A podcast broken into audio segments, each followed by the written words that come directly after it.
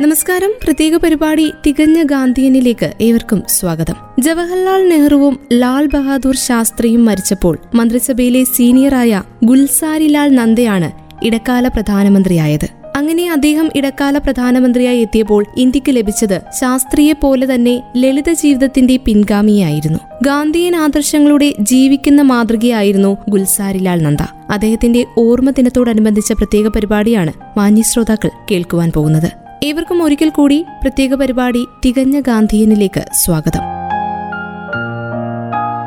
ഗാന്ധിജിയെ പറ്റിയും സത്യം അഹിംസ തുടങ്ങിയ മൂല്യങ്ങളെ പറ്റിയും സംസാരിക്കാൻ തുടങ്ങിയാൽ അദ്ദേഹം ശാരീരിക അവശതകൾ മറക്കും. അങ്ങനെയായിരുന്നു മുതിർന്ന പ്രായത്തിലെത്തിയപ്പോൾ ഗുൽസാരിലാൽ നന്ദ. നന്ദി ചെറുപ്പത്തിൽ തന്നെ ഗാന്ധിജി ഒരു വിഗ്രഹമായി അദ്ദേഹത്തിന്റെ മനസ്സിൽ നിറഞ്ഞു. ആ പാത പിന്തുടർന്നുള്ള സത്യാന്വേഷണമായിരുന്നു അദ്ദേഹത്തിന്റെ ജീവിതം. പ്രായത്തിന് തളർത്താൻ കഴിയാത്ത അസാധാരണമായ ദിഷണയും ഓർമ്മശക്തിയുമായിരുന്നു അദ്ദേഹത്തിന്റെ പ്രത്യേകത. കാഴ്ചയ്ക്ക് മങ്ങലേറ്റുവെങ്കിലും അകക്കണ്ണിന്റെ വെളിച്ചത്തിൽ ആ പോരായ്മയെയും അദ്ദേഹം അവഗണിച്ചു. കുടിൽ വ്യവസായത്തിലൂടെ ഗ്രാമോദ്ധാരണം സ്വദേശാഭിമാനം സ്വാശ്രയത്വം എന്നിവയുടെ വളർച്ചയ്ക്ക് വേണ്ടി അദ്ദേഹം നിലകൊണ്ടു. ഖാദി പ്രസ്ഥാനം ഗാന്ധിജി കൊണ്ടുവന്നപ്പോൾ അതിന്റെ പ്രതീകമായ ഖാദി വസ്ത്രം ധരിച്ചു നടക്കുകയും പഞ്ചാബിലെ സിയൽകോട്ടയിലെ ജനങ്ങളോട് ചർക്കയിൽ നെയ്ത ഖാദിയെ ഹൃദയത്തോടും ശരീരത്തോടും ചേർത്ത് വയ്ക്കാനും ഗുൽസാരിലാൽ നന്ദ ആഹ്വാനം ചെയ്തു. ആധുനിക ഇന്ത്യയിലെ ചരിത്രഭാവനയെ നിർണയിച്ച സുപ്രധാന ആശയങ്ങളിലൊന്നായിരുന്ന അഹിംസയെ അദ്ദേഹം കൂടെ കൂട്ടി രാഷ്ട്രീയ കാര്യപരിപാടിയുടെ കേന്ദ്രമായി അവതരിപ്പിക്കപ്പെട്ടത് വഴി ദേശീയ പ്രസ്ഥാനത്തിന്റെ ചരിത്രത്തിലെ സർവപ്രധാനമായ ആശയമാക്കി അതിനെ മാറ്റാൻ ഗുൽസാരിലാൽ നന്ദ സ്വീകരിച്ച പാത അഹിംസയുടേത് തന്നെയായിരുന്നു.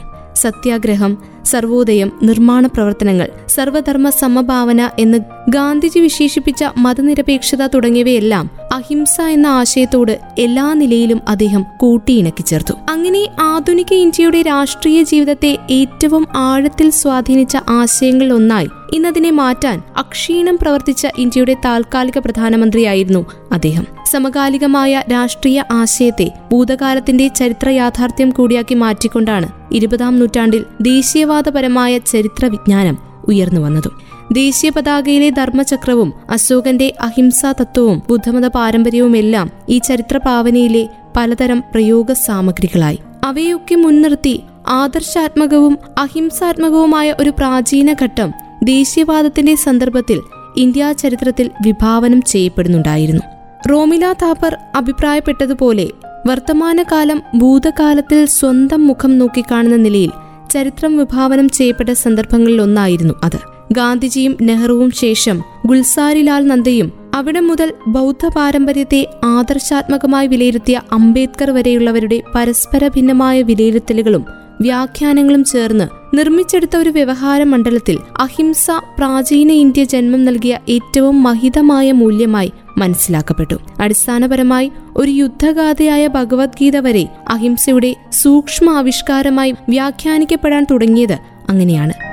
ഇന്ത്യൻ ആസൂത്രണ കമ്മീഷനിലെ പ്രധാനപ്പെട്ട അംഗം കൂടിയായിരുന്ന ഗുൽസാരിലാൽ നന്ദയുടെ നിസ്തുല സേവനങ്ങൾ കാലാന്തരത്തിലും ഓർത്തിരിക്കുമെന്നതിന് തർക്കങ്ങളൊന്നുമില്ല. വലിയ പാരമ്പര്യമുള്ള പ്രസ്ഥാനം തന്നെയാണ് ആസൂത്രണ കമ്മീഷൻ. ആയിരത്തി തൊള്ളായിരത്തി മുപ്പത്തിയെട്ടിലെ ഹരിപുര കോൺഗ്രസിൽ സുഭാഷ് ചന്ദ്രബോസ് കോൺഗ്രസ് അധ്യക്ഷനായപ്പോഴാണ് ആസൂത്രണം എന്ന ആശയത്തിന് ആദ്യമായി ഇന്ത്യയിൽ സ്ഥാപന രൂപം വന്നത്. ആദ്യ അധ്യക്ഷനായി ജവഹർലാൽ നെഹ്റു വന്നു. ബോസ് നെഹ്റു സോഷ്യലിസത്തെക്കുറിച്ച് സംശയാലുവായിരുന്ന ഗാന്ധിജി തന്റെ പ്രതിനിധിയായി ജോസഫ് കോർണിയലിസ് കുമരപ്പ എന്ന സാമ്പത്തിക വിദഗ്ധനെ കമ്മീഷനിലേക്ക് അയക്കുന്നു. അങ്ങനെ സ്വതന്ത്ര ഭാരതത്തിനും കിട്ടി സ്വന്തമായി ഒരു ആസൂത്രണ കമ്മീഷൻ. ആദ്യ ചെയർമാൻ ജവഹർലാൽ നെഹ്റു ആയിരുന്നു. ഒപ്പം Gulzarilal Nanda T T Krishnamachari C D Deshmukh Tarlok Singh എന്നിങ്ങനെയുള്ളവർ അംഗങ്ങളായി. സാമ്പത്തിക ആസൂത്രണ കമ്മീഷൻ ഭരണഘടനയിൽ വിഭാവനം ചെയ്യപ്പെട്ടിരുന്നു. എന്നാൽ ആസൂത്രണ കമ്മീഷൻ ഒരു എക്സിക്യൂട്ടീവ് തീരുമാനമായിരുന്നു. ഭരണഘടന നിലവിൽ വരുന്നതിന് മുൻപ് തന്നെ ആയിരത്തി തൊള്ളായിരത്തി അൻപതിൽ ആസൂത്രണ കമ്മീഷൻ നിലവിൽ വന്നു. രാഷ്ട്രത്തിന്റെ മാനവിക സാമ്പത്തിക വിഭവശേഷികളുടെ കണക്കെടുക്കാനും ലഭ്യത മുൻനിർത്തി സാമ്പത്തിക ആസൂത്രണം സാധ്യമാക്കാനും എന്നാണ് കമ്മീഷന്റെ ഉദ്ദേശ ലക്ഷ്യമായി സർക്കാർ വിശദീകരിച്ചത്. ഇങ്ങനെയൊരു സ്ഥാപനത്തിന് കൃത്യമായ സാമ്പത്തിക രാഷ്ട്രീയ കാരണങ്ങളുണ്ടായിരുന്നു.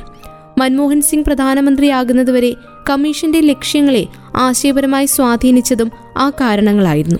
ഇന്ത്യൻ ഭരണഘടനയെക്കുറിച്ച് എഴുതിയിട്ടുള്ള ഏറ്റവും തെളിച്ചത്തോടെയുള്ള ലേഖനത്തിൽ ഗ്രാൻവിൽ ഓസ്റ്റിൻ പറയുന്നത് ഇന്ത്യൻ ആസൂത്രണത്തിന്റെയും ഇന്ത്യൻ സോഷ്യലിസത്തിന്റെയും ഹൃദയമായി ആസൂത്രണ കമ്മീഷൻ നിലകൊണ്ടു എന്നതാണ്. അതിലെ ഏറ്റവും പ്രധാനപ്പെട്ട പങ്കാളികളിൽ ഒരാളായിരുന്നു ഗുൽസാരിലാൽ നന്ദയും. അദ്ദേഹം ആയിരത്തി എണ്ണൂറ്റി തൊണ്ണൂറ്റിയെട്ട് ജൂലൈ നാലിന് അവിഭക്ത പഞ്ചാബിലെ സിയാൽകോട്ടിലാണ് ജനിക്കുന്നത്.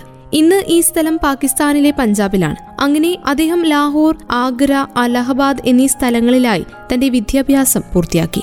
അലഹബാദ് സർവകലാശാലയിൽ ഒരു ഗവേഷണ വിദ്യാർത്ഥിയായിരിക്കെ അദ്ദേഹം ആയിരത്തി തൊള്ളായിരത്തി ഇരുപത് മുതൽ ആയിരത്തി തൊള്ളായിരത്തി ഇരുപത്തി ഒന്ന് വരെ തൊഴിൽ പ്രശ്നങ്ങളെക്കുറിച്ച് ഗവേഷണം നടത്തി. ആയിരത്തി തൊള്ളായിരത്തി ഇരുപത്തിയൊന്നിൽ ബോംബെ നാഷണൽ കോളേജിൽ അദ്ദേഹം ധനശാസ്ത്ര പ്രൊഫസറായി ജോലിക്ക് ചേർന്നു. ആയിരത്തി തൊള്ളായിരത്തി ഇരുപത്തിരണ്ടിൽ അദ്ദേഹം അഹമ്മദാബാദ് ടെക്സ്റ്റൈൽ തൊഴിലാളി സംഘടനയുടെ സെക്രട്ടറിയായി. ആയിരത്തി തൊള്ളായിരത്തി നാൽപ്പത്തി ആറ് വരെ അദ്ദേഹം ആ സ്ഥാനത്ത് തുടരുകയും ചെയ്തു. പിന്നീട് നിസ്സഹകരണ പ്രസ്ഥാനത്തിൽ ചേർന്ന് തന്റെ സ്വാതന്ത്ര്യ സമര ജീവിതത്തിന് തുടക്കം കുറിക്കുകയും ചെയ്തിരുന്നു അദ്ദേഹം. സത്യാഗ്രഹത്തിന് ആയിരത്തി തൊള്ളായിരത്തി മുപ്പത്തിരണ്ട് നാൽപ്പത്തിരണ്ട് നാൽപ്പത്തിനാല് എന്നീ വർഷങ്ങളിൽ ജയിലിൽ കിടന്നിട്ടുണ്ട് ഗുൽസാരിലാൽ നന്ദ. ഗുൽസാരിലാൽ നന്ദ ആയിരത്തി തൊള്ളായിരത്തി മുപ്പത്തിയേഴിലാണ് ബോംബെ നിയമസഭയിലേക്ക് തിരഞ്ഞെടുക്കപ്പെടുന്നത്. ആയിരത്തി തൊള്ളായിരത്തി മുപ്പത്തിയേഴ് മുതൽ മുപ്പത്തിയൊൻപത് വരെ ബോംബെ സർക്കാരിൽ തൊഴിൽ എക്സൈസ് എന്നീ വകുപ്പുകളുടെ മേധാവിയായി നിയമസഭാ സെക്രട്ടറി ആയിരുന്നു അദ്ദേഹം. പിന്നീട് ആയിരത്തി തൊള്ളായിരത്തി നാൽപ്പത്തി ആറ് മുതൽ ആയിരത്തി തൊള്ളായിരത്തി അൻപത് വരെ ബോംബെ നിയമസഭയിൽ തൊഴിൽ മന്ത്രിയായിരുന്ന അദ്ദേഹം ബോംബെ നിയമസഭയിൽ തൊഴിൽ തർക്ക ബിൽ വിജയകരമായി അവതരിപ്പിച്ചു. കസ്തൂർബ മെമ്മോറിയൽ ട്രസ്റ്റിന്റെ ഖജാൻജി ഹിന്ദുസ്ഥാൻ മസ്ദൂർ സേവക് സംഘിന്റെ സെക്രട്ടറി ബോംബെ ഹൌസിംഗ് ബോർഡിന്റെ അധ്യക്ഷൻ എന്നീ പദവികൾ അദ്ദേഹം വഹിച്ചിട്ടുണ്ട്.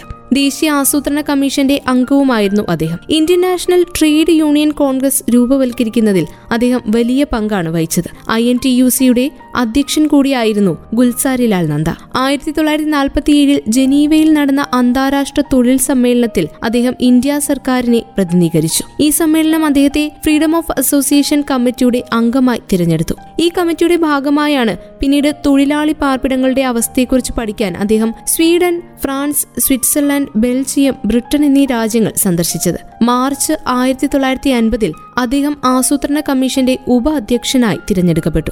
ആയിരത്തി തൊള്ളായിരത്തി എൺപത്തി ഒന്ന് സെപ്റ്റംബറിൽ ഇന്ത്യ സർക്കാരിലെ ആസൂത്രണ മന്ത്രിയായി ഗുൽസാരിലാൽ നന്ദ. ജലസേചന ഊർജ വകുപ്പുകളും അദ്ദേഹത്തിന്റെ കീഴിലായിരുന്നു. അതിനുശേഷമാണ് ബോംബെയിൽ നിന്ന് ലോക്സഭയിലേക്ക് അദ്ദേഹം തിരഞ്ഞെടുക്കപ്പെടുന്നത്. തിരഞ്ഞെടുപ്പിന് ശേഷം തിരഞ്ഞെടുപ്പിന് ശേഷമാണ് ഊർജ വകുപ്പുകളും ആസൂത്രണ ജലസേചന വകുപ്പുകളും കൈകാര്യം ചെയ്യാൻ അദ്ദേഹത്തിന് വീണ്ടും അവസരം ലഭിക്കുന്നത്. സിംഗപ്പൂരിൽ ആയിരത്തി തൊള്ളായിരത്തി അൻപത്തി അഞ്ചിൽ നടന്ന പ്ലാൻ കൺസൾട്ടേറ്റീവ് കമ്മിറ്റിയിലും ജനീവയിൽ ആയിരത്തി തൊള്ളായിരത്തി അൻപത്തി ഒൻപതിൽ നടന്ന അന്താരാഷ്ട്ര തൊഴിൽ സമ്മേളനത്തിലും അദ്ദേഹം ഇന്ത്യൻ പ്രതിനിധി സംഘത്തെ നയിച്ചു. ആയിരത്തി തൊള്ളായിരത്തി അൻപത്തിയേഴിൽ വീണ്ടും ലോക്സഭയിലേക്ക് തിരഞ്ഞെടുക്കപ്പെട്ടു.